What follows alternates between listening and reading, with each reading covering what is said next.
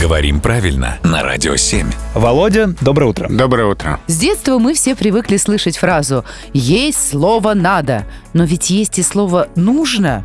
Они вроде как одинаковые по значению, что правильнее употреблять. Вообще говоря, эти слова э, оба правильные. Они синонимичны и взаимозаменяемы в любых контекстах.